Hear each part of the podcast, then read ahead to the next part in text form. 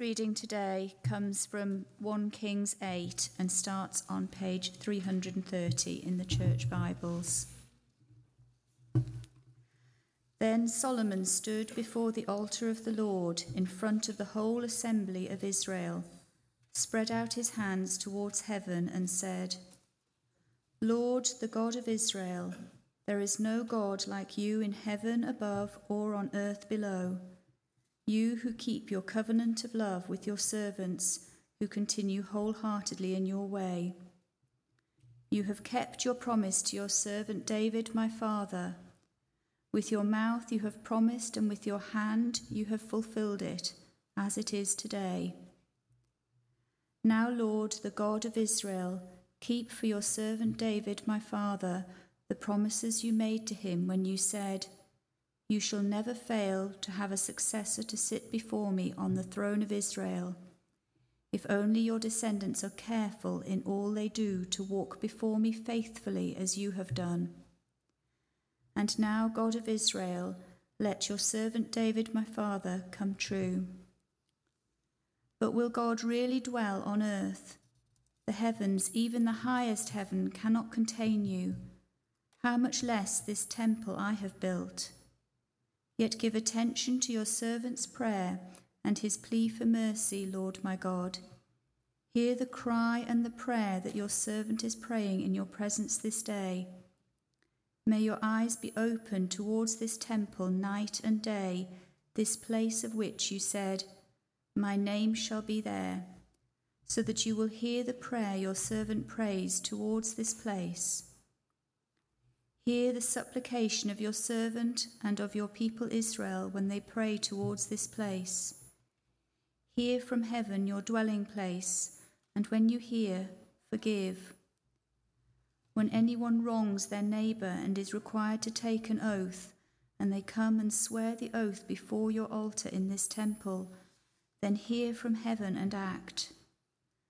Judge between your servants, condemning the guilty by bringing down on their heads what they have done, and vindicating the innocent by treating them in accordance with their innocence. When your people Israel have been defeated by an enemy because they have sinned against you, and when they turn back to you and give praise to your name, praying and making supplication to you in this temple, then hear from heaven and forgive the sin of your people Israel and bring them back to the land you gave their ancestors. When the heavens are shut up and there is no rain because your people have sinned against you, and when they pray towards this place and give praise to your name, and turn from their sin because you have afflicted them, then hear from heaven and forgive the sin of your servants, your people Israel. Teach them the right way to live and send rain on the land you gave your people for an inheritance. When famine or plague comes to the land, or blight or mildew, locusts or grasshoppers, or when an enemy besieges them in any of their cities, whatever disaster or disease may come, and when a prayer or plea is made by anyone among your people Israel, being aware of the afflictions of their own hearts, and spreading out their hands towards this temple, then hear from heaven your dwelling place. Forgive and act. Deal with everyone according to all they do, since you know their hearts. For you alone know every human heart, so that they will fear you all the time they live in the land you gave our ancestors. As for the foreigners who do not belong to your people Israel, but have come from a distant land because of your name, for they will hear of your great name and your mighty hand and your outstretched arm. When they come and pray towards this temple, then hear from heaven your dwelling place. Do whatever foreigners ask of you, so that all the peoples of the earth may know your name and fear you, as do your own people Israel, and may know that this house I have built bears your name. When your people go to war against their enemies, wherever you send them, and when they pray to the Lord towards the city you have chosen and the temple I have built for your name, then hear from heaven their prayers and their plea, and uphold their cause. When they sin against you, for there is no one who does not sin, and you become angry with them and give them over to their enemies, who take them captive to their own lands, far away or near. And if they have a change of heart in the land where they are held captive, and repent and plead with you in the land of their captors, and say, We have sinned, we have done wrong, and we have acted wickedly. And if they turn back to you with all their heart and soul in the land of their enemies who took them captive, and pray, pray to you toward the land you gave their ancestors, towards the city you have chosen, and the temple I have built for your name, then from heaven, your dwelling place, hear their prayer and their plea, and uphold their cause. And forgive your people who have sinned against you Forgive all the offences they have committed against you, and cause their captors to show them mercy. For they are your people and your inheritance, whom you have brought out of Egypt, out of that iron smelting furnace. May your eyes be open to your servant's plea, and to the plea of your people Israel, and may you listen to them whenever they cry out to you. For you singled them out from all the nations of the world to be your own inheritance, just as you declared through your servant Moses, when you, sovereign Lord, brought our ancestors out of Egypt. And then the second reading is from Acts 13, verses 1 and 2. Now in the church at sorry, now in the church at Antioch there were prophets and teachers Barnabas, Simeon called Niger, Lucius of Cyrene, Manaen, who had been brought up with Herod the Tetrarch, and Saul. While they were worshipping the Lord and fasting, the Holy Spirit said, Set apart for me Barnabas and Saul for the work to which I have called them.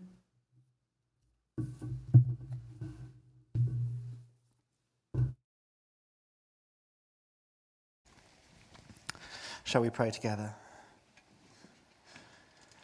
Father, your word is life. Your word speaks truth into our lives, and your word reveals your heart to us. So come now, and by the grace of your Spirit, help us to hear and receive your word as you would have it received, that through it this morning we may encounter you afresh in Jesus' name. Amen. so, as we conclude our series this morning, I wonder what it is that you've taken from this series on powerful prayers. Um, and I hope you've been reflecting um, as you've been listening to the talks on what it is that you can take from them for your own prayer lives. And sometimes that can be difficult because we might establish routines of prayer um, that we hold fast to. We might have worked out how it is we, we manage to fit prayer into our busy lives. So, what is it from this series that you've learned that's enriched um, your prayer lives? We had um, a reminder from Nigel, just to pick out some of my highlights uh, um, over the series, um, to be bold in our prayers, um, to, to boldly come before God in prayer. And last week we had David talk to us about a right attitude of spirit that faced into the Lord. There's some great talks to listen to again online. And today, as we conclude our series, we come to Solomon. And in an age of quick fixes, you have to hand it to Solomon. He's the man who's been overseeing the rebuilding of the temple for seven long years. And I mean, I've heard over the last few weeks of friends in the church who um, are in the construction business and have delays and how frustrating that can be. Well, Solomon has been at this project for seven long years. And this, of course, is no ordinary construction project. This is the temple, the space where God's name will dwell. And in verse 29, Solomon prays, With your mouth you have promised, and with your hand you have fulfilled it, as it is today.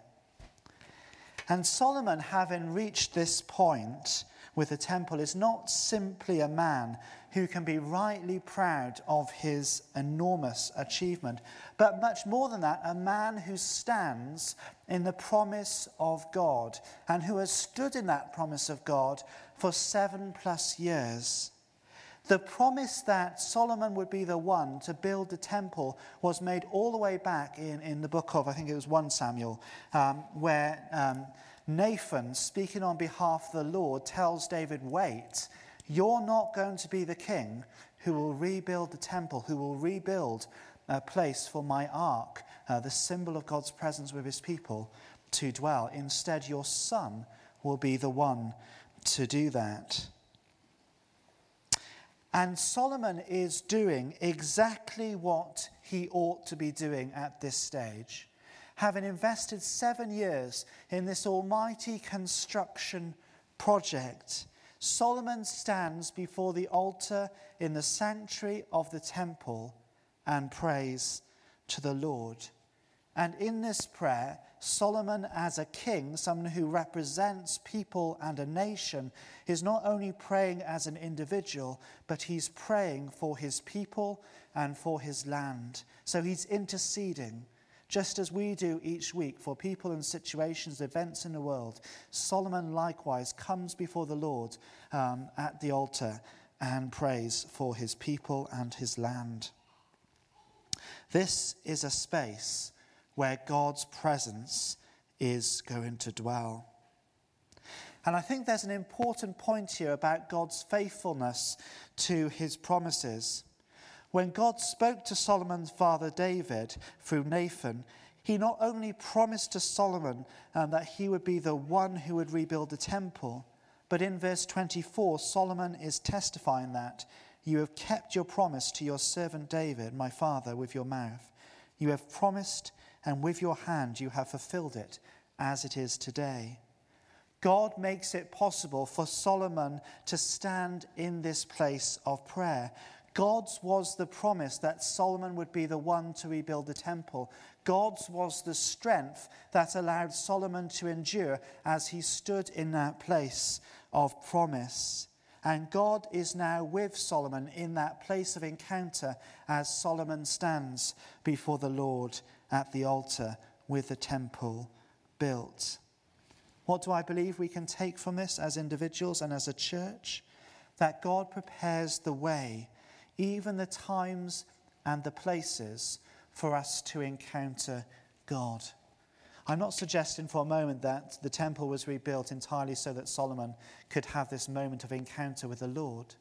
But still, the Lord enabled that moment for Solomon um, in the space where the temple was rebuilt. Where are your spaces of encounter with the Lord Jesus? Which spaces has God prepared where you go to them and that's somewhere, that's a thin place um, where you can most um, easily encounter the Father? I've heard people say that whilst washing dishes, this doesn't work for me, um, whilst, whilst washing dishes, uh, they find it such a passive activity that actually they can pray more easily whilst doing that. And, and, and other people find taking photos of creation um, helpful in, in, their, in their prayer lives. What are the places where God has set up so that you may encounter Him, just as Solomon encounters the Lord powerfully in the temple? And this is our first encouragement in prayer this morning that God provisions those places for us to meet with Him. That's His desire, that we should, as His people, be able to encounter Him. So, as Solomon stands in the temple at the altar and spreads out his hands before God, what can we learn through this passage about prayer? Well, the passage falls in two distinct sections, and we're going to probably focus a bit more on the first section, um, verses 23 through 30. Uh, in these verses, we see Solomon describing who God is. And then the passage moves on in verses 31 following. We find that Solomon is interceding for specific people and situations. Do you know there's something about the way we're nurtured in the faith of Jesus that informs the way we see God?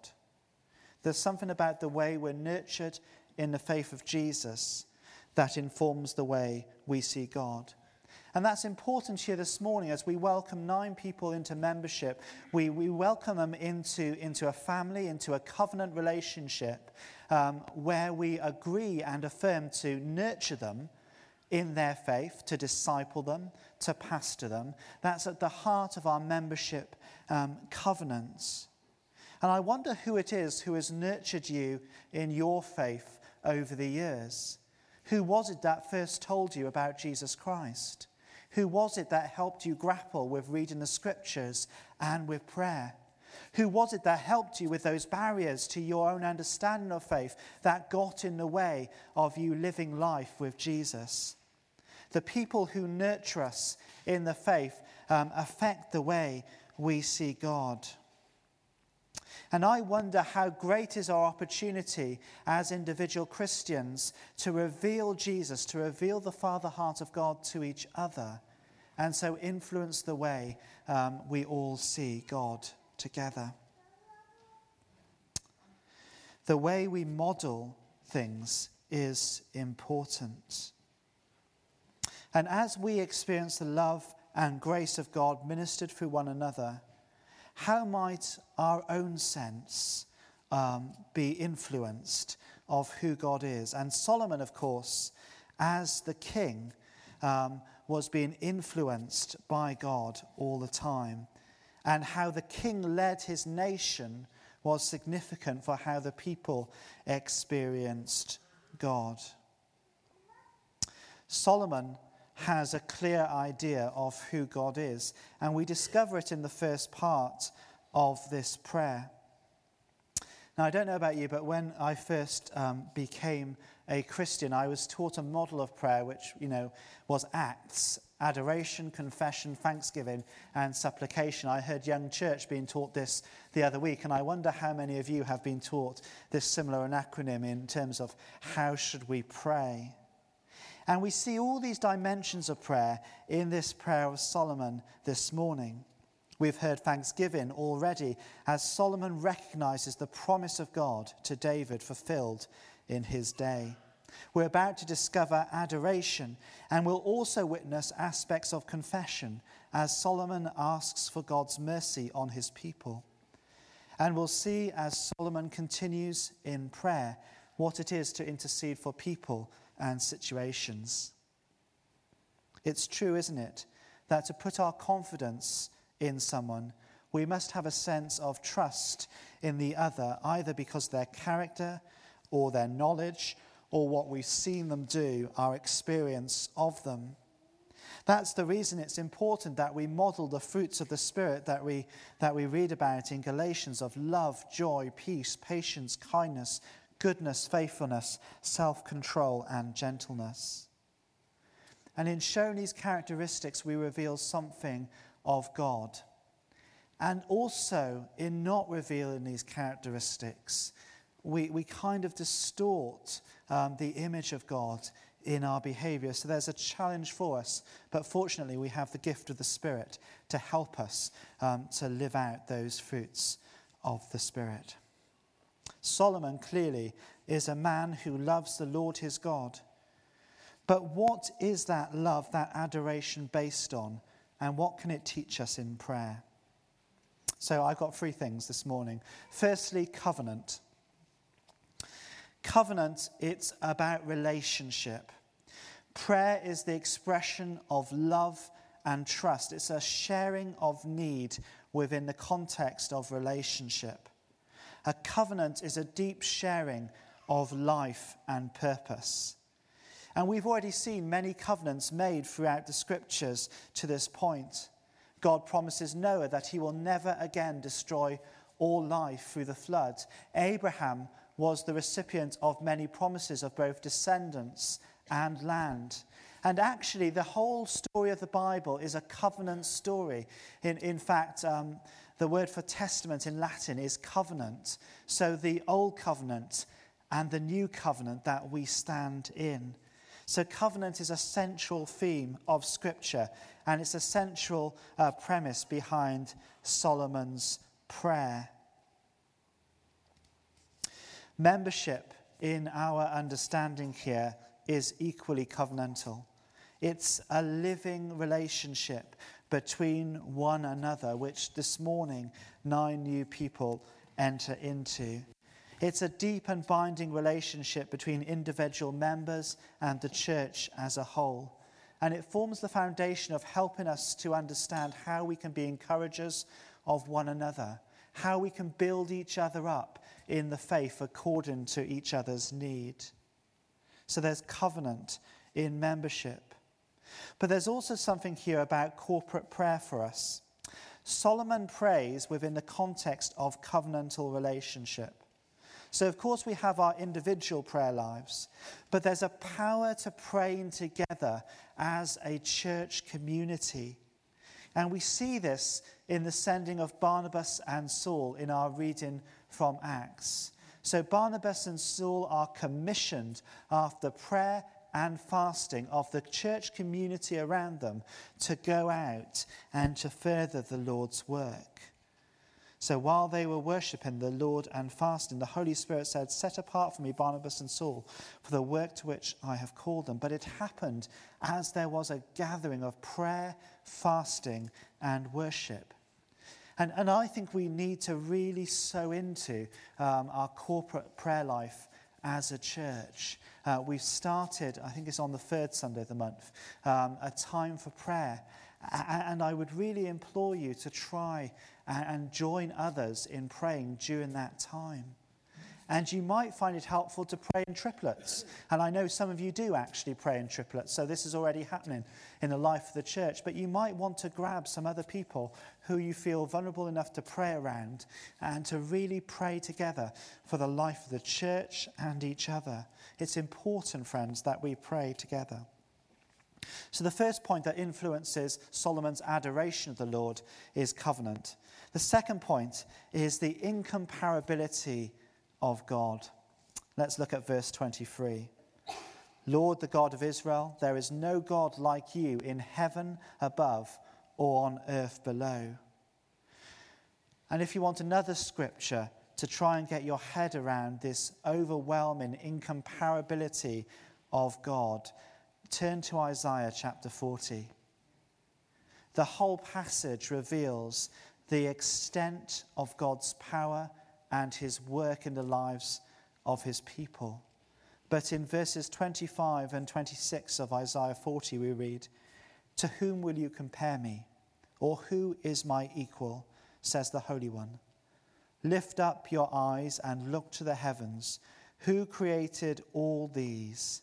He who brings the starry host one by one and calls forth each of them by name because of his great power and mighty strength, not one of them is missing.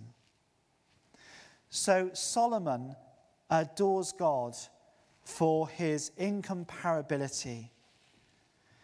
And the struggle for us when we pray is that God is so incomparable, um, so beyond all measure of our understanding. We can't conceive of Him sometimes, and we can't limit Him to our own understanding, that we actually feel that a God so big can't be small enough to work in our lives. I hope that makes sense. A God so overwhelmingly big, so incomparable. Um, is not small enough to be able to work in our lives. And so we doubt God's power to remember us. But in Isaiah 40, there's that line that said, Because of his great power and mighty strength, not one of them, not one of the starry host is missing. There was detail in God's design. There is detail in God's understanding of you and I and the situations we face. Even with the incomparability of God, Solomon knows that he can stand before the altar and plead with God for people and situations. And so he does this. Because you keep your covenant of love, I will pray for those in famine. Because you created the heavens above and the earth below, I will pray confidently for rain. Because Solomon is assured of God's power and his majesty and his incomparability, he comes confidently before God in prayer. So I wonder how we take the promises of God for our own lives. I wonder how we take promises of God to be with us until the end of the age. And I wonder how we claim those promises and say on the days when we find ourselves in the desert places, in the, in the difficult situations of life, because you have said, You will be with me, therefore I will trust in you, even though it doesn't feel good at the moment. How do we claim those promises of God's incomparability and let them shape our own prayers with confidence? So, incomparability is the second point. Third point Solomon adores God for his faithfulness. We saw this gloriously in what Mike shared God's faithfulness to Mike and Rebecca and their family. God's provision for them as, as, as a family to keep them together. God has been faithful. And in verse 24, Solomon recalls that he has seen the promise made to his father David fulfilled in his sight. Faithfulness is quite a difficult concept, isn't it? We, we, we, we live in a world where the temptation is to be insular, to look inwards rather than outwards. And with that um, comes a sort of frenetic nature to life and experience. Someone who was with us one week might not be with us the next. And, so we lose that sense that faithfulness is a concept which is familiar to us in our lives. And of course, when faithfulness breaks down within relationships, we can see devastating consequences. But here Solomon stands his prayer off the back of God's faithfulness to his father David and to him in using him to build a temple. He stands his prayers off the faithfulness of God who created the heavens and the earth, was faithful to Noah and Abraham and Moses. Can you dare to trust that you can stand your lives on the faithfulness of God?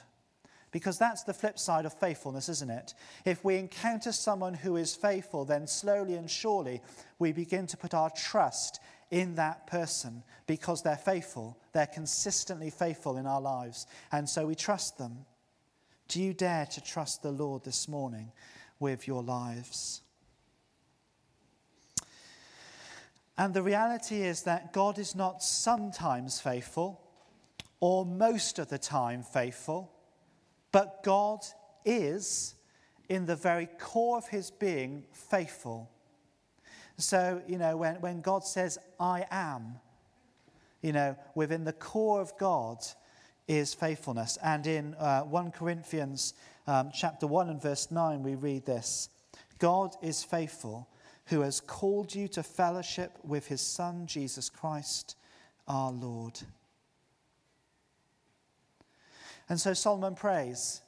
He prays a prayer of adoration, of love for the Father. And he prays that off the back of being in a relationship with the living God, of being in a deep and binding covenantal relationship. He prays that prayer of adoration because he knows the incomparability of God, which can influence every situation um, for God's glory. And he prays that prayer off the back of God's faithfulness to him and his ancestors. So, can you trust God enough to pray prayers of adoration this morning? Can you trust God enough when we sing in a few moments to worship Him with an adoring heart because He's been faithful, because He's incomparable, and because He seeks to live with you in covenantal relationship?